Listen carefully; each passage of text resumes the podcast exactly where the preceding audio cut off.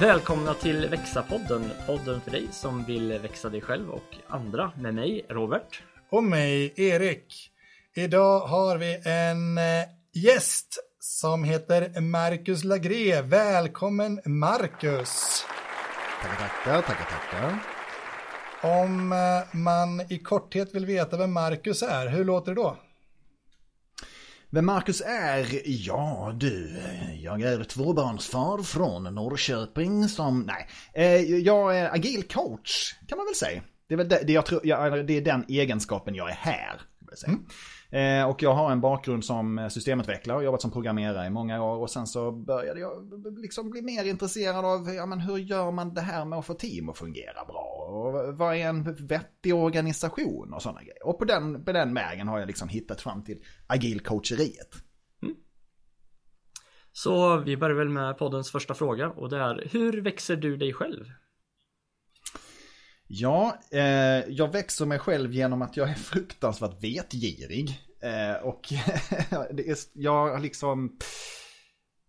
Jag är också lite luststyrd så att jag, jag liksom, när, när min fantasi vill ta mig, eller min nyfikenhet ska jag säga, vill ta mig en viss riktning, då eh, brukar jag följa den. Mm. Bara för att jag vet att det brukar bli bra om jag gör så. För att följer jag det som jag tycker är roligt, då då kommer jag lägga manken till och då kommer det bli bra. Så det är väl eh, det korta svaret på den. På den och, och, om du ska utveckla det, liksom, hur går du tillväga liksom, när, när lusten infinner sig? Men ett bra ställe är ju att börja kolla upp vilka böcker det finns på ett ämne som man är intresserad av. Eller börja rota i, i lite bloggar. Jag tycker ju om att läsa eh, mm. mycket liksom för att jag eh, läsa och observera. Så det är liksom eh, det lättaste är ju naturligtvis då att försöka hitta någon som har skrivit någonting bra på ämnet. Mm. Eh, så att man kan, eh, och jag gillar då framförallt böcker därför att jag gillar att gå på djupet. Mm. Först så vill jag skaffa mig bara en bred, var ska jag kolla någonstans och sen vill jag gå på djupet. Jag nöjer mig liksom inte med en, ett blogginlägg där någon säger jag gjorde så här och då blev det så. Och, för jag måste veta var, ja, men varför då, varför funkade det? Och, och så måste man köra på liksom och så till slut så hör man min gamla fysiklärare från högstadiet i bakhuvudet säga, men Marcus, för fan bara acceptera att det är så här. från en lustig till en annan då, hur upprätthåller du den här lusten om du, när, du ska, när du har ett behov av att ha igång den en lång tid? Det kan ju vara, det kan ju vara lite grann en utmaning, men, men då gäller det ju att hitta jag tänker på det mesta i system. Eh, jag är liksom inte så jättedetaljfokuserad, men jag kan tycka om att eh, gå in på detaljnivå också. Så är det alltid så att jag hänger upp all min kunskap i liksom ett systemtänk. Att saker hänger, jag skulle inte kunna sätta mig och plugga kungalängden liksom. Utan då måste jag så här, ja just det. Det var ju, då var det den här politiska strömningen i Europa som gick. Och då blev ju de förbannade på varandra. Och han var ju gift med, med, med Katarina Jagellonica. Och, och, och, då blev ju Vasasonen eh, kung i Polen. Alltså det är det hållet som jag måste gå liksom. Det, det, är intressant för just det där namnet har fastnat i mitt huvud också sen mellanstadiet. Jag vet, jag vet inte varför det är just Katarina Jagiellonica som sitter i huvudet. Men eh, så kan det vara. Hon har ett bra namn. Men det är ett coolt namn. Ja, det är ett bra namn. Katarina Jagiellonica. Det är ett snyggt namn. Vasätten är tydligen viktig för svensk historia. Men eh, om, om, vi ska gå vidare. Vad, vad är det senaste som är din, din luststyrning det senaste som är min luststyrning, det är, nu visar jag upp en bok för killarna här. Det är den här boken som heter This is beyond budgeting. Mm. För att jag, eh, jag, jag jobbar ju som agil coach då. Och tycker att jag är ganska bra på att förmedla vad agil tankesätt är och, och liksom, eh, ja, mekanismerna bakom och hur man ska tänka kring det så här. Utom i vissa fall. Och det är när jag står i ett rum med ekonomer som är van, alltså som har internaliserat sitt sätt att tänka på organisationer genom budgetblad. Liksom. Mm. Då blir det jättejobbigt för mig. Så att jag, jag liksom måste, nu dras min lust till att nu måste jag förstå hur jag ska tänka och kommunicera med den här gruppen. För att, eh, för att utan pengar blir det ingenting. Och då är jag sjukt nyfiken. Vad har du lärt dig om hur man gör det här? Du, jag har faktiskt inte kommit så långt för jag, jag, jag, jag var, satt på en tågresa igår till Stockholm och hade tänkt, när ska jag läsa på tåget dit och på tåget hem? Så är jag färdig med den sen. på tåget dit så, eh, så hamnade jag bredvid en, en äldre dam som skulle åka till San Francisco och hon var så keen på att prata om sin USA-resa med någon. Så jag hade inte hjärta att säga du, jag har en bok här. Så, så att jag var liksom tvungen att prata med henne hela vägen upp till Stockholm. Och sen så på vägen hem då, och det var en after work som jag varit uppe på, så jag hade druckit ett par öl när jag satt på tåget hem. Och då var jag lite såhär, nej det här kommer inte gå in nu. Så att, då satt jag faktiskt och lyssnade på, på en podd istället på vägen hem. Så, så jag har inte kommit så långt, det var en intention att läsa boken.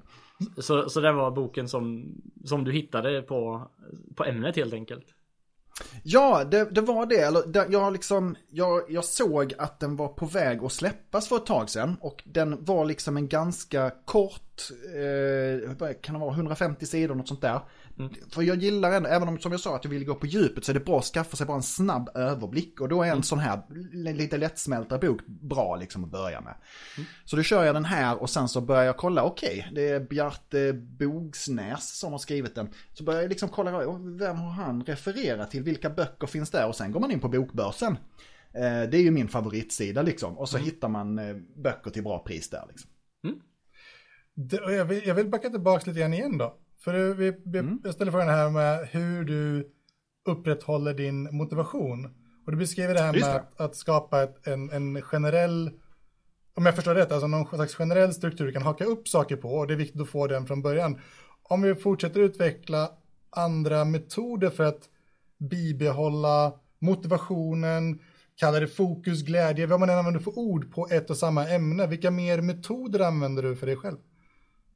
Nej men då är det ju lite grann, det var egentligen det jag skulle komma till när jag pratade mm. om när man hänger upp saker i ett system eller tänker på saker i ett system. Då blir du ju aldrig klar. Det finns ju alltid något stickspår till, till att dra på och om jag då inte känner för att ta det vänstra stickspåret idag som kanske är att jag, nu måste jag plugga kungalängden. Nej, det är tråkigt.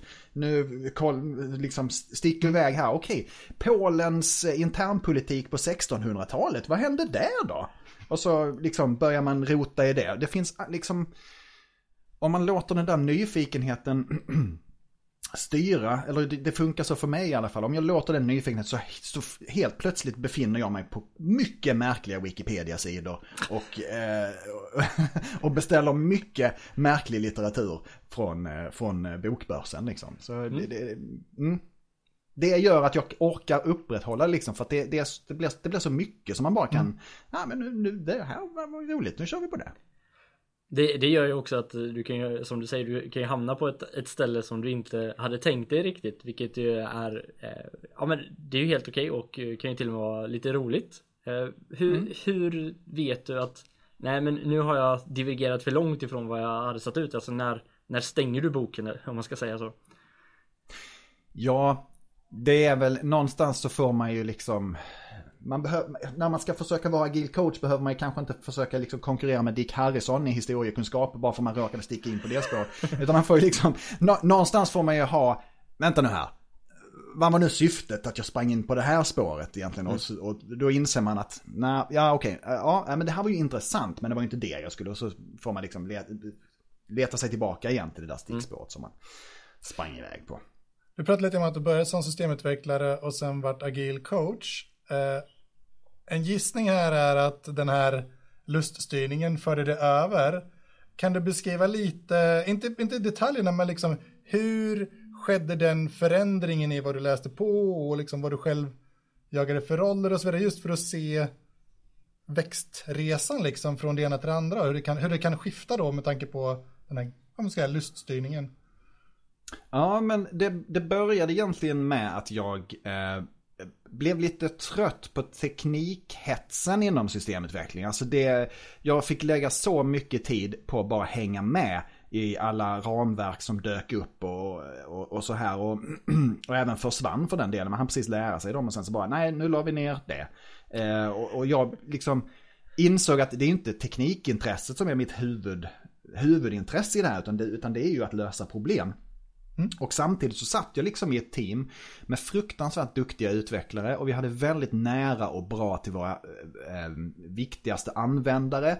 Och eh, hade liksom tillgång till allt som egentligen borde behövas för att få till en riktigt, riktigt bra systemutveckling. Och ändå så knackade maskineriet. Mm. Och då började jag intressera mig liksom för att, nej men hur, hur gör man det här på ett bättre sätt då? Vad är det vi missar? Vad är det vi inte gör? Um, och då kom jag först in på, eh, för det var, var egentligen att jag tyckte, shit vad vi producerar lite, eller vi producerar för lite. Vi, vi, vi borde ha bättre output. Eh, och då kom, började jag liksom kolla på Lean Software Development och, och, så här och började kolla på flöden i system och sen så eh, kom jag liksom vidare från det in på det agila mer och eh, ja, på den vägen var det. Mm. Och så blev det liksom, när man ser att ja men här skulle vi kunna göra något bättre och man befinner sig i en miljö, för det hade jag ju turen också att göra, där man blir lyssnad på och folk bara fan det där är ju en bra idé, vi testar. Eh, och man har liksom, ja, man har ledarna med sig i organisationen och sina kamrater i utvecklingsteamet. Då, då blir det liksom väldigt roligt att fortsätta göra det också. Så om jag tolkar det rätt, om det, min tolkning på det du säger är att du hittar ett problem och sen så blir du nyfiken på det och sen upplever du att något annat, ett större problem, då liksom flyttar sig fokuset dit. Jag tycker det låter lite så först då med det här med utvecklingsteamet, men samma sak även med Beyond Budgeting-diskussionen, att mm. ah, men, har hittat ett nytt problem som jag sätter på då vill jag gå ner i det. Är det, är det en väl beskrivning av hur din karriär är uppsatt? Ja, men lite så. Alltså jag började, började på teamnivå och sen så inser man att ja, fast teamet kan bara nå så här långt utan de här externa faktorerna. Hur får vi till de här externa faktorerna? Och sen så lyfts det. Okej, de kan vi inte få till förrän liksom det här. Och så till slut så står jag här och pluggar på hur man ska budgetera en hel organisation liksom. Bara för att jag, det, är, det är det jag ser just nu som det största hindret eh, för det jag jobbar med just nu liksom. Är att vi, vi, kan inte jobba så som vi vill på grund av hur budgeteringen är uppsatt på det här stället. Hur, hur borde vi göra istället? Liksom? Mm. Om vi går utanför den professionella kontexten och liksom ser liksom ur en privat uh, utvecklingsdel, liksom, läser du andra böcker eller är det mycket facklitteratur som är i bokhyllan? Det är mycket facklitteratur eh, måste jag ju erkänna. Jag läser en del. Ibland så måste jag bara så här nej, nu, nu måste jag nu läsa lite, eh, lite skönlitteratur också bara för att stänga av. Någon gång måste jag ju stänga mm. av hjärnan lite grann från jobbtänket liksom. Så, och då, men då, jag måste ju alltid göra, det, det kan ju låta som att det är väldigt lätt det här, men, men det är ju nästan ett OCD-beteende liksom. För då måste jag så här sätta upp så här, okej, okay, jag ska läsa skönlitteratur. Eh, jag ska läsa klassikerna. Och så börjar jag liksom bara plocka på mig alla klassikerna. Men då har jag liksom det här luststyrda fortfarande i mig att om jag tycker det är tråkigt, då lägger jag ifrån mig boken. Då måste jag inte mm. läsa färdigt den. Günther Grass, Bläcktrumman, läs aldrig den. Han har vunnit Nobelpriset. Det var det, det var det tråkigaste jag har läst i hela mitt liv. Mm. Ett, ett antitips helt enkelt. Det är det första antitipset ja. vi har på böcker tror jag hittills. Ja, jag tror det. det Läs inte den här.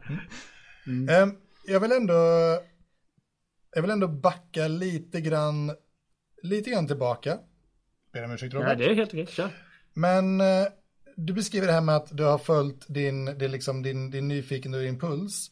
Vad är, eh, vad är saker du har lärt dig? Två frågor. Vad är saker du har lärt dig på vägen för att göra det effektivt? Och hur har du hanterat när du har mött människor som har sagt nej Marcus, dit ska du inte gå. För det är någonting mm. jag upplever att många som har den typen av strategi gör. Ja, men bra fråga. Eh, nej men det första frågan är väl liksom att... Eh, eh, förlåt, var den formulerad nu? Jag tappade bort mig. Den eh. första, den första frågan var hur man kan göra för att få den strategin att fungera. Att, att den ja. lustgöra strategin, tips på det. Och det andra, ja, vi tar den första frågan först. Vi stannar där ja. och gör som man ska ja. göra. um, För att få det att fungera. Nej men det är, det är liksom lite det här, hitta, jag tror väldigt mycket på, ska man bli väldigt bra på någonting så måste man lägga väldigt mycket tid på det. Och tycker man inte det är roligt, då har man ju skapat ett helvete för sig själv. Så att det bästa är ju liksom att, att följa det man, alltså bara lyssna, vad är det du tycker är roligt? Och sen så pluggar du på om det och sen så försöker du hitta sätt att expandera det. Eller liksom, hitta sätt du kan göra det på andra sätt, lite nya infallsvinklar. Var, var lite kreativ med det liksom. Och inte, inte nöja sig med det ytliga, den ytliga kunskapen, utan bara ställa den där frågan. Ja men varför då? Och våga det. Och så får man liksom bli den här frågsjuka femåringen liksom som inte kan sluta fråga varför liksom. Mm. Eh, har det varit... det är en bra sak. Mm. Ja. Har det varit 50-50 eh, jobb privattid? Har det varit 100 av det ena, 100 av det andra? Ungefär hur har fördelningen sett ut genom karriären ja, det, i det utvecklingstid? Det går ju, det går lite i perioder. Ja. Hur mycket jag lägger. Sen ibland, för jag tycker, jag tycker, jag är till exempel väldigt musikintresserad och tycker om att producera musik och så här. Jag är inte så, jag är inte så himla duktig på att spela och så här, men jag är, väldigt, jag är ganska duktig på att producera och jag tycker om ljud och så här. Så mm. Ibland så gräver jag ner mig i det när jag liksom märker att, nej men herregud, jag måste ju pausa nu, nu jobbar ju min hjärna eh, liksom 18 timmar om dygnet här. Nu, mm. nu, måste jag ju göra någonting annat. Det här är ju inte sunt. Uh, och sen så har man gjort det ett tag och plötsligt så, ja men så, eller så hittar man en sån här intressant bok bara med en ny take på någonting man har funderat på. Eh, jag kan liksom inte, jag kan inte köpa en bok och nöja mig med att det, det är sanningen som står i den. Utan det blir, jag vet, alltså jag har ju typ sju böcker om agil transformation i bokhyllan. Mm. Liksom för att jag, jag kan inte köpa att en person kan alla kontexter och, och, och kan säga hela sanningen. Utan jag måste, jag måste höra flera röster liksom. Eh, du, du, du, köper mycket böcker, det, det fattar jag när du berättar. Läser du alla böcker du köper eller blir det liksom att eh, intresset falnar eller att du upptäcker att ja, men de här säger ungefär samma sak som en bok jag redan har läst? Ja men det kan vara lite så, det är därför jag gillar bokbörsen för det är inte så dyrt. Det är inte alltså ja. att man kan liksom, eh, lite som jag sa där med Günther Grass. Mm. Läser jag 30 sidor och jag inte är hooked, då, då, då lägger jag ner boken. Då tvingar jag inte mig själv att läsa den. Säljer du den till någon annan då?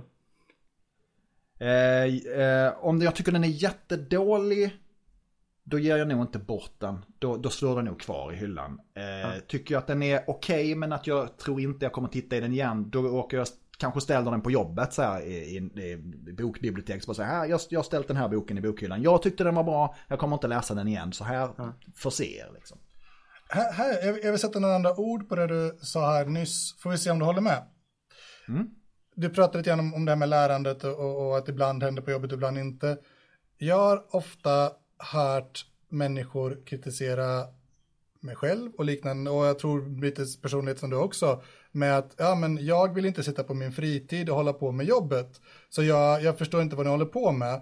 Och samtidigt så hör jag människor som är mer som mig kritisera andra människor för att de inte engagerar sig och jag tror det är ganska intressant som du säger, alltså, det, du, det du beskriver att det smälter ihop. Du, du, är så nyfiken på någonting att det här blir din hobby, ditt intresse för en stund. Sen att det råkar vara användbart för jobbet eller ibland är i framtiden användbart för jobbet, det är mer en bieffekt. Jag tror det är viktigt att man förstår att vissa har det med sig naturligt och tycker det är ett bra sätt. Andra har en större separation mellan kanske sitt, sina fritidsintressen och jobb och jag tror man måste ha respekt för att det är två olika sätt att angripa det på. Man behöver hantera människorna olika. Jag ville bara säga det, för jag tyckte du förmedlade på ett bra sätt det du, det du sa. Håller du med om att det summerar lite din beskrivning av Ja, och det summerar också lite, det summerar också kanske, eller touchar i alla fall lite grann på den andra frågan du hade. Mm. Att, men om någon kommer fram till mig och säger eh, att, eh, att du ska inte göra det här. Alltså tyvärr så är jag så mycket, jag är, jag är gammal punkare och jag, eh, om någon säger åt mig att jag inte ska göra något då kommer jag göra det dubbelt så mycket. Mm. Um, och, eh, och också har det ju faktiskt gjort att jag har valt att lämna arbetsgivare och lämna eh, uppdrag som konsult för att jag, jag tycker att nej men jag gör inte nytta här, jag får inte göra det jag tycker är roligt. Det kan man ju tycka är egoistiskt men å andra sidan jag har ju min egen lojalitet jag ska hålla i arbetslivet till, eh, ja, vi kommer väl få jobba till ättestupan. men, men, men liksom, jag ska hålla, och för att jag ska göra det så måste jag få lov att göra det jag tycker är roligt. Jag, jag vägrar spendera åtta timmar om dagen på ett ställe där jag inte känner att jag går därifrån där och har lärt mig någonting nytt och går därifrån med energi. Jag vägrar. Jag vill ge ett annat perspektiv på det som jag tycker är viktigt. Och det är att de anställde dig för den förmågan. Alltså återigen den här förmågan att, att djupdyka saker, att hitta saker som andra inte ser, att ge sig in i dem. Så den dagen den typen av kvaliteter inte längre är önskvärda, då är det ju rimligt att du inte är rätt person att ha det längre. Så jag tycker det är en, jag tycker man får se det från båda hållen också. Företag har anställt dig på de premisserna och om de inte behöver det, då är det väl då är det väl sunt från båda sidor att säga att nej men då är det nog inte jag rätt person att vara här, kan jag tycka. Mm. Det är mitt perspektiv som jag försöker se på det. Eh, för jag tycker det, det kan, man kan se det som oansvarigt eller orättvist från båda hållen, men jag tycker att det är, en, det är väl en bra handskakning. Ja men framförallt om jag är inne någonstans som konsult och jag känner att nej men mm. jag kan ju inte, jag kan ju inte leverera, det ni vill att jag ska göra har ni inte förmågan att ta emot eller ni, ni kommer ingen vart med det. Det är inte okej okay att jag sitter och fakturerar er längre.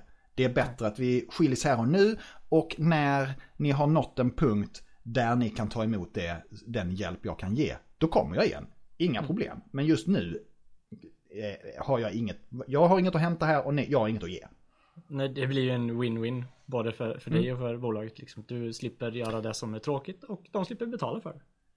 Ja, och det finns liksom för många, just om man ska ta konsultbranschen då, så är det ju det är lite för många som bara sitter och fakturerar utan att göra speciellt, bry sig om om de gör någon nytta eller inte. Och det ger alla konsulter jättedåligt rykte. Sluta med det.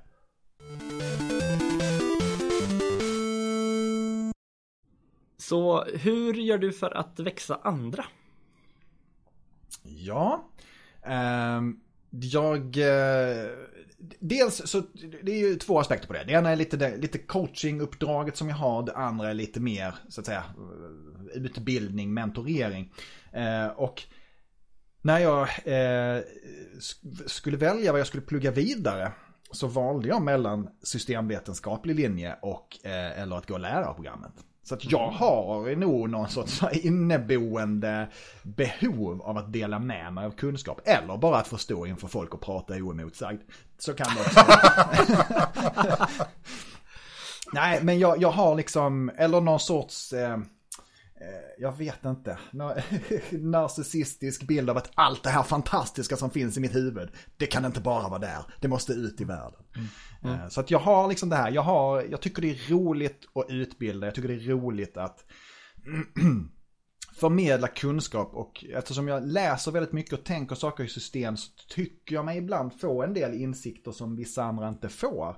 Eh, mm. Alltså genom att jag tar det perspektivet och då kan jag faktiskt också skapa ny kunskap. Inte bara förmedla exakt det jag läst utan eh, göra samband mellan dem och förklara varför saker hänger ihop som de gör. På ett sätt som, som, som kanske inte alla kan. Det är en av mina styrkor i det skulle jag säga. Hur får du kunskap att fastna hos de här människorna? du pratar mycket om att du vill få, att du har, lär dig mycket och du vill få det att landa. Liksom. Hur får du det att fastna? Det, det, det, det, gäller ju att kunna det man pratar om väldigt, väldigt väl. Ja, de bästa lärarna jag hade, det var ju liksom mattelärare som inte bara kunde, kunde förklara problemet på ett sätt. Utan liksom kunde kanske tre, fyra, fem olika sätt. Och liksom, mm. eh, så att det, på det sättet jag försöker förmedla eh, eller lära ut kunskaper är att försöka ha med så många aspekter som möjligt. Det ska vara snygga, bra bilder på slidesen. Det ska vara korta, koncisa, liksom så här kärnfulla punkter, inga, inget långt text. Och sen så ska det Näst, det måste nästan vara humor med också, för har du inte det mm. så kommer folk in, det kommer inte fastna. Och, eh, och sen liksom förmedla det på ett ödmjukt sätt. Även fast jag vet att jag har rätt. så, så, får man liksom, okay, men ni vet inte, ni har inte förstått än att jag har rätt. Så jag får vara lite ödmjuk inför det här. Mm. Ni, ni, kommer att komma dit. Hur hanterar du du har fel? Um, först med bestörtning och sen med acceptans. Nej men... Um, det, min hjärna är ju inte märkligare än de flesta andra hjärnor. Alltså, den mänskliga hjärnan vill gärna ha rätt. Det är det läget som den trivs bäst i. Eh, så det är klart att även jag eh, tycker det, eh, eller att min hjärna också tycker bäst om att ha rätt. Men eh, jag tror det kommer lite grann med åldern och självförtroendet att eh, så att jag hade fel, jag gjorde ett felantagande. Det är många som har gjort det. Och, och gjort betydligt grövre fel än det här liksom. uh, jag är, och man får liksom ha det, jag, jag, är en ganska smart människa, jag kan ändå ha fel. Och så det måste man liksom ha med sig in uh, i, i, allt när man, när man handskas med människor också. Mm. att, att liksom, hur, hur, smarta folk än är, så, ja, de kan göra fel allihop.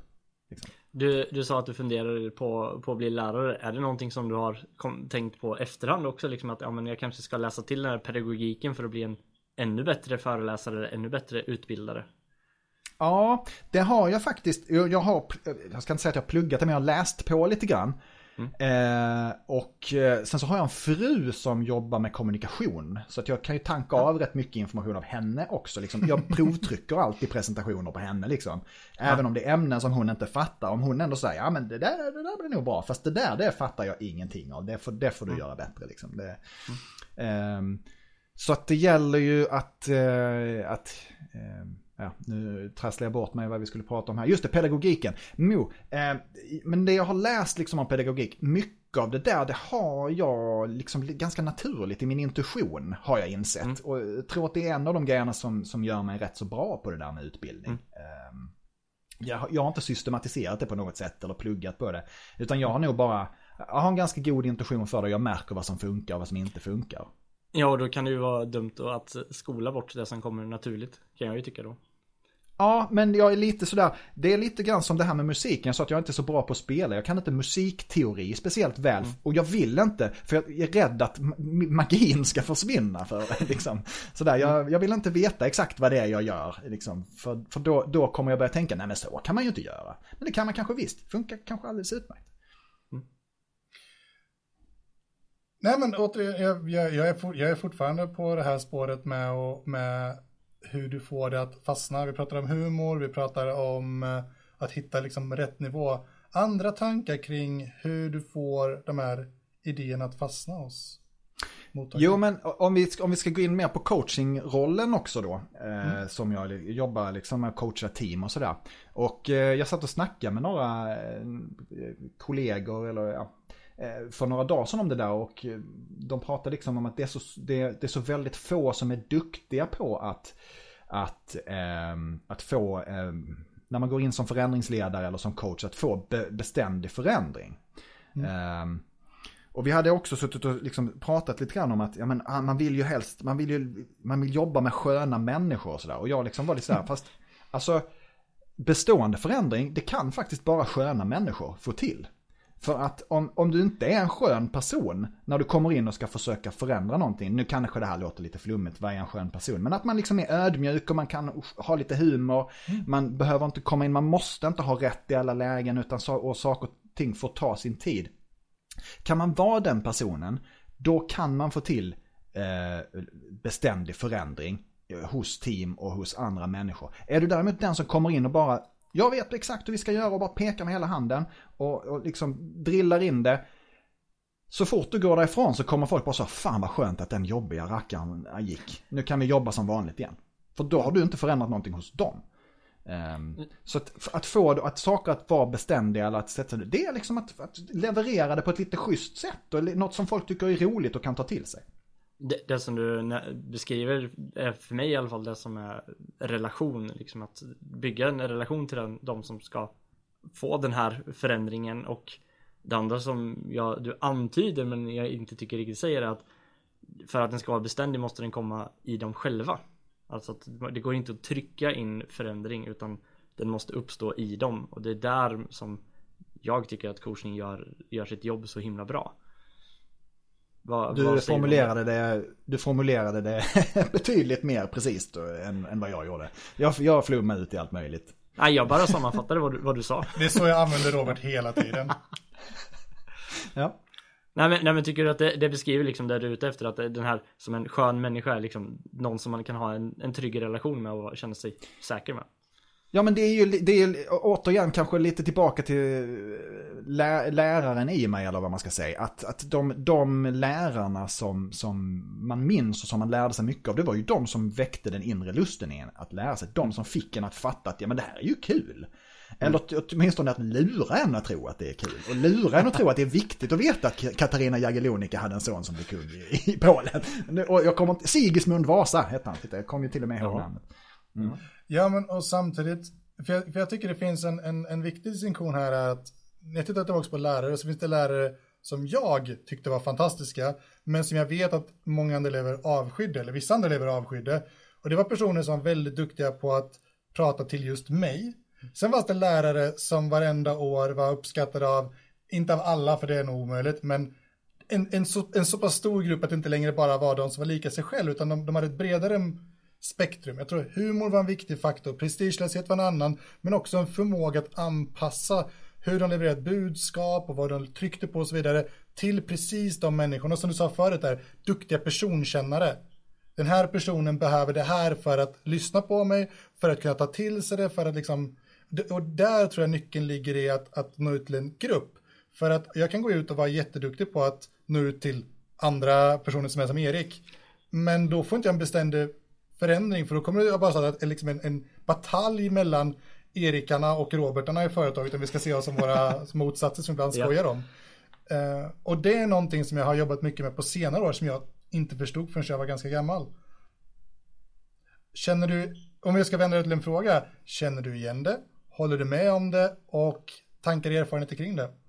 Ja, men jag, jag, jag förstår vad du menar och eh, jag tror faktiskt att det också är en av mina framgångsfaktorer. Att jag är ganska bra på att känna in rummet. Vad mm. funkar i det här rummet?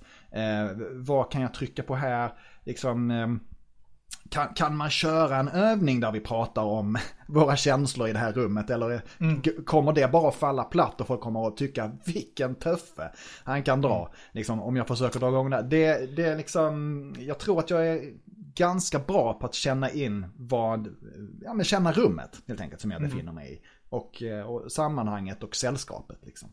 Eh, och jag tror, eh, ska, ska, man, man kan aldrig nå fram till alla, så är det bara. Och man klickar inte med alla och, och, och så här liksom. Så att jag tror du är inne på något där. Men med, med en ödmjuk inställning och med humor och med, eh, eh med att man litar på sina egna kunskaper så mycket att man kan formulera om budskapet och att hitta vad det är, vad är det som är viktigt här liksom. Jag tycker till exempel när man pratar agilt arbetssätt att man alldeles för fort kommer in på story points och vad är det för någonting? Och jag är bara, det här, är ju, det här spelar ju ingen som helst roll. Eh, utan det är bara ett buzzword som, som, eh, som vi ska förmedla så att folk tycker att nu jobbar vi agilt. Vi skriver story points på våra lappar och så liksom. Och bara, men vad är syftet med story pointen? Där tror jag också, något vi var också inne på, återigen då för att bara försöka sända några ord på det, för att se om jag har tänkt rätt eller förstått rätt.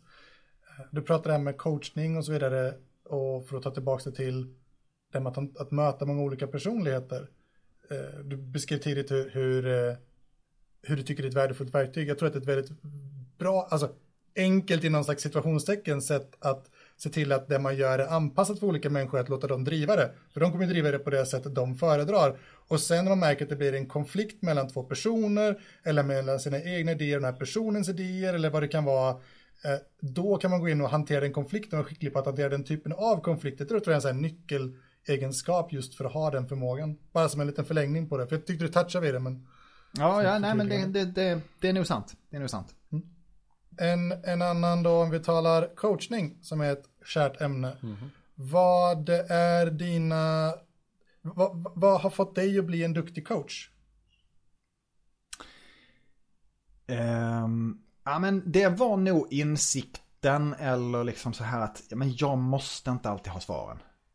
Mm. Uh, jag, jag, var lite för fast tror jag i uh, någon sorts mentorsbild uh, bild eller så här. Att man ska vara den som kommer med svaren eh, jämt. Eller åtminstone ha ett hum om det.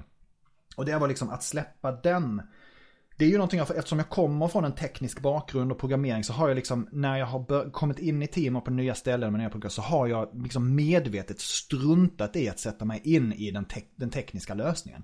Alltså jag, jag vill inte förstå, jag, kan, jag har förmågan och kompetensen att förstå vad ni håller på med. Men gör jag det så kommer jag börja frestas att försöka lösa era problem åt er istället för att försöka eh, hjälpa er eh, att, själva att fixa det. Liksom. Mm. Jag vet det, alltså för ett av de första teamen som jag var agil coach för så, så, så bytte jag ju liksom kodhanteringssystem åt dem från SVN till Git.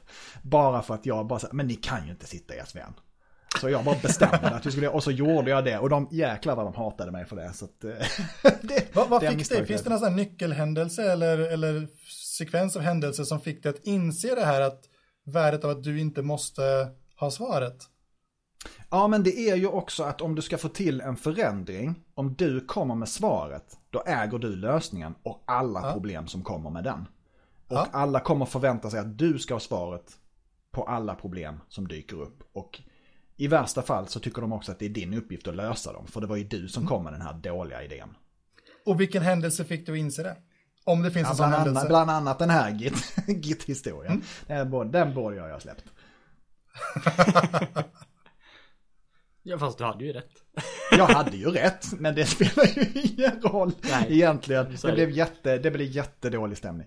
Och om vi ser till, eh, eh, jag är lite nyfiken då liksom att eh, prata lite om coaching så här, hur, hur du har utvecklat den, den kompetensen. Om du har läst dig till den, testat dig fram, gått några kurser. Liksom, hur, hur har du utvecklat den? Jag har ju gått coachande ledarskap eh, med Mm. Nöra. Den har, den har jag gått. Fantastisk kurs. Alla som vill ens bara ha ett hum om vad coachning är bör gå den kursen. Jag kan, jag kan Eh. bara skriva under på det. Ja. Eh, så de, den gav väldigt många insikter, framförallt i, i det här att eh, jag är på inget sätt eh, fullfjädrad coach och jag har nog ingen ambition att bli världens bästa coach heller. Däremot så gav det mig väldigt mycket Just det här att inte behöva förstå vad folk pratar om utan mer förstå var befinner de sig. Att, att höra liksom var, var befinner de sig i samtalet, befinner de sig i problemläget eller i lösningsläget? Befinner de sig i, i dåtid, nutid eller framtid? Alltså det här mer aktiva lyssnandet. Det där gav mig väldigt, väldigt mycket. Ska jag säga. Hur, när du började komma på de här idéerna, hur började du implementera dem för att, jag menar i ditt arbete att försöka växa andra människor? Om vi tänker när du började lära dig mer om coachning, vad var dina första steg för att implementera det fram tills idag då, där du låter som att du har? Nej men det var ju alltså i, som i coachrollen egentligen så tror jag de första ställena där jag började coacha på riktigt var ju under teamretrospektiv som Scrum Master. Mm. Alltså att, eh, att, försö- att inte ens försöka påverka riktningen av samtalet på ämne. Ehm, Däremot liksom att, för jag, jag eh, jobbade lite i ett team som gärna drog på sig offerkoftan och tyckte att det var alla andras fel att det inte gick bra. Ehm, um, så, så då försökte jag, jag ska inte säga att jag försökte styra dem, men jag försökte, eller jo det försökte jag väl, styra samtalet till, ja men vad kan vi göra åt det? Vi får, vi, antingen så får vi, för det är en sån här annan grej som jag liksom säger åt folk, att antingen så får du ha en stoisk inställning till det och bara, jag kan inte påverka det här, och då får du släppa det, sluta gnälla om det. Eller också så får du liksom tänka, kan jag, och kan du inte leva med det, ja, då får du ju röra på dig och dra någon annanstans liksom. Eh, eller också får du bara tänka, men vad ligger inom min egen makt att göra åt det här liksom? Eh, och börja där. Och det var nog, det var nog i den, den ändan som jag började coacha folk. Liksom. Att börja ta, ta, ta av den där offerkoftan, den är ful, börja göra någonting åt en situation liksom. Där, där önskar jag att fler personer hade fått uppleva det du beskriver. För jag, jag ser det så ofta att, jag kanske övertolkar, men just det att kunna gå in på till liksom, exempel ett retrospektiv och bestämma sig för att idag så ska jag inte ha åsikter, jag ska se att det här blir en bra diskussion för alla andras skull och för min skull, för det, det blir bättre.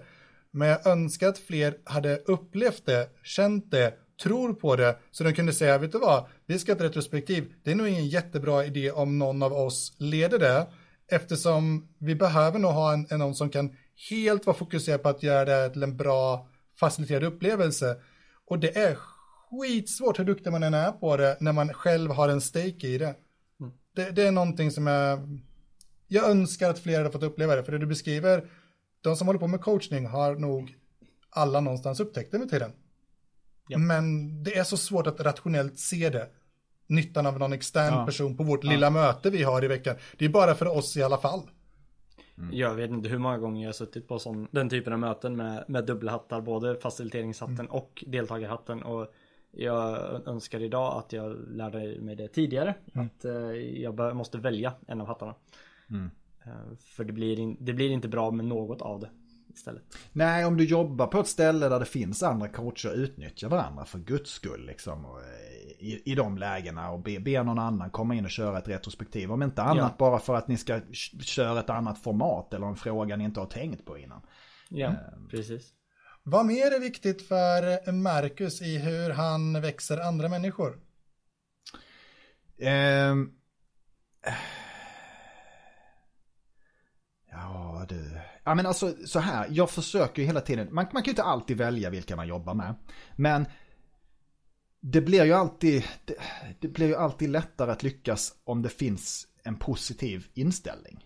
eh, mm. hos dem som man jobbar med. Jag tror att det är en sån där grej som jag har lärt mig att, jag ska inte säga att helt undvika, men att försö inte försöka påverka om jag märker att attityden finns inte. Jag brukar säga det till de som, ibland får man fråga så här, vad är det viktigaste om man ska få ett effektivt team? Ja, det finns ju inte en, bara en viktig grej, men jag kan mm. säga en, en sak som jag har identifierat är liksom att du måste ha seniora teammedlemmar med en positiv inställning. Har du inte det, då kommer du aldrig lyckas att få ett presterande team. Punkt slut. Det, det är liksom och, en sån där, du måste ha det. Och vad gör du när det kommer till ett team där det saknas? Ja, då får man ju göra det bästa av situationen bara. Alltså du kan, men jag, jag vet liksom redan från början att det här, det kommer att vara jättesvårt. Då ja. försöker jag kanske coacha de juniora att försöka ta ja. lite mer plats. Och eh, om de liksom lyckas få upp självförtroende och se sig själv som seniora, då kan man vända den trenden lite grann. Men det är väldigt, väldigt, väldigt svårt. Jag brukar försöka gå till den seniora och försöka klura ut vad är det som gör den här personen så missnöjd. För det är ju, det är ju oftast något missnöje i, i grund och botten att försöka lirka fram det. Det är inte alltid lätt och ibland så håller jag med om att ibland så går det inte och då får man hitta en annan väg. Men att för det finns ofta någonting som skaver hos folk som går att lösa på ett eller annat vis. Eller vända på det och säga vad är det du vill? Ja. För ibland kan jag känna att man, man har människor som är, de är bittra för de får inte göra det de vill. Mm. Och bara, bara att någon lyssnar på dem och säger vad är det du vill göra och visar intresse för det kan, kan vända det. Men det är väldigt intressanta svar. Det är mm. olika approacher men jag tror båda är väldigt valida. Att antingen jobba med de juniorer och försöka växa dem eller försöka vända dem seniora. Kompletterande approacher. Ja, ja jag, jag, sa det bara för, för att det kompletterar för det, mm. jag sa, tycker inte att något av dem är, är rätt eller fel Nej. utan det är mer så här, det finns många, det finns många vägar som alltid. Mm. Ja men det gäller, jag tycker det är så himla, men jag tycker det är så himla viktigt just, just när det gäller juniorer eller nya i yrkeslivet och visa att det måste inte vara så här. Det, man, det, du, köp inte det här som sanningen utan det finns andra sätt att vara och göra och jobba. Eh, för att det kan sätta så djupa spår annars. Jag tycker man ofta underskattar eh, junioras input eller åsikter i frågor för att ja men de är juniora så bara, ja de har ett helt annat sätt att se på det än vad du har. Det är det enda det betyder. Mm. Och det sätter växa dem, att ge dem chansen ja. att tänka högt och bli lyssnare på och få testa sina åsikter istället Precis. för att hela tiden bara gå runt som robotar och förväntas göra så som de seniora pekar. Ja. Mm. Och det är ju bland det viktigaste är liksom att bygga junioras självförtroende för att få ett mm. välfungerande team. Jag hade en chef en gång som sa det viktigaste jag kan göra det är att bygga ert självförtroende så ni vågar ta egna beslut. För annars kommer ni att komma och fråga mig om allting och det har jag inte tid med. Den chefen gillar jag. Så till sist, vilka är dina två bästa tips för att växa sig själv? Se till att eh, gör det du tycker är roligt. Eh, alltså jobba med det du tycker är roligt. Har, har passionen försvunnit eh, för det du håller på med, då kommer du inte att bli bra på det. Eh, och det andra är väl jobba med sköna människor som kan mer än du själv på det ämnet som du, som du, eh, som du vill bli bättre på. Om de, är, om de är osköna människor och de kan mer än du, då kommer de inte dela med sig av sin kunskap. Så att det måste vara sköna människor som är duktiga på det de håller på med och är eh, prestigelösa nog att faktiskt dela med sig av den kunskapen. Så ha kul med sköna människor. Mm. Hur kommer man i kontakt med eh, Marcus? Ja, man kan höra av sig på LinkedIn eller eh, mail. Man kan ringa också fast det blir lite creepy om jag inte känner personen i fråga. Eh, sådär. Så hör av er på LinkedIn om ni, om ni undrar något eller bara vill säga ja det var ju kul att du var med i podden eller du fattar ingenting. Ni, ni får säga vad ni vill, tyck. Eh, då tackar vi Marcus. Jättestort tack för att du ville vara med. Stort tack Marcus.